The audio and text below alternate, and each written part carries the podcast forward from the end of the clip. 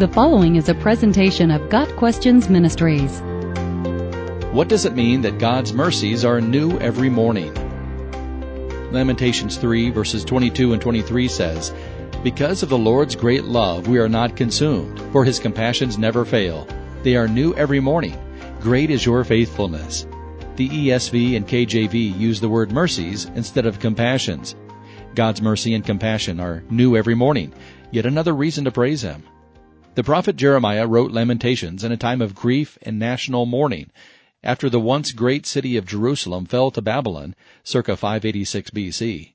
The book describes great anguish and great hope in poetic form.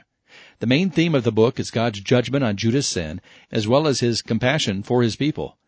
Lamentations contains laments or loud cries for Jerusalem and many expressions of anguish and pain.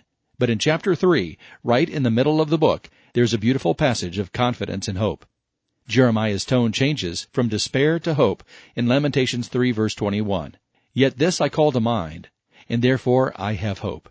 From this and ensuing verses, we know that even in the darkest times, God is faithful and will not cast off his people forever. Every day, every morning, God shows his mercy and compassion. Taking a closer look at Lamentations 3 verses 22 and 23, we notice a couple important themes. First, the Lord's great love, or steadfast love in some translations, abides even in times of trouble and divine judgment. God never stopped loving Israel, despite his discipline of them. The Hebrew word translated great love is used about 250 times in the Old Testament. It refers to love, of course, but it also encompasses elements of grace, mercy, goodness, forgiveness, compassion, and faithfulness. It is because of God's great love for His people that He spared them from being utterly wiped out by Babylon. As we know from history, God later restored His people to their land and blessed them again. A second theme is God's unfailing compassion or mercy. Mercy in the Bible is God's withholding of a just punishment. The particular Hebrew word used in Lamentations 3 verse 22 has to do with tender love great and tender mercy or pity. The same word is used in Isaiah 63 verse 7 and translated compassion. I will tell of the kindnesses of the Lord, the deeds for which he is to be praised, according to all the Lord has done for us, yes, the many good things he has done for Israel, according to his compassion and many kindnesses. The Lord has pity on his suffering children. In fact, his mercies are new every morning. Jeremiah's statement that God's mercies are new every morning is related to the statement that follows, Great is your faithfulness. Lamentations 3 verse 23. God is unchanging, and his mercies toward Israel were unfaltering. His covenant with Abraham's descendants would be kept. This was the bright ray of hope that shone through the smoke of Jerusalem's ruins. The dawning of every new day could be seen as a symbol of God's light breaking through the darkness and his mercy overcoming our troubles. Every morning demonstrates God's grace, a new beginning in which gloom must flee. We need look no further than the breath in our lungs, the sun that shines upon us, or the rain that falls to nourish the soil.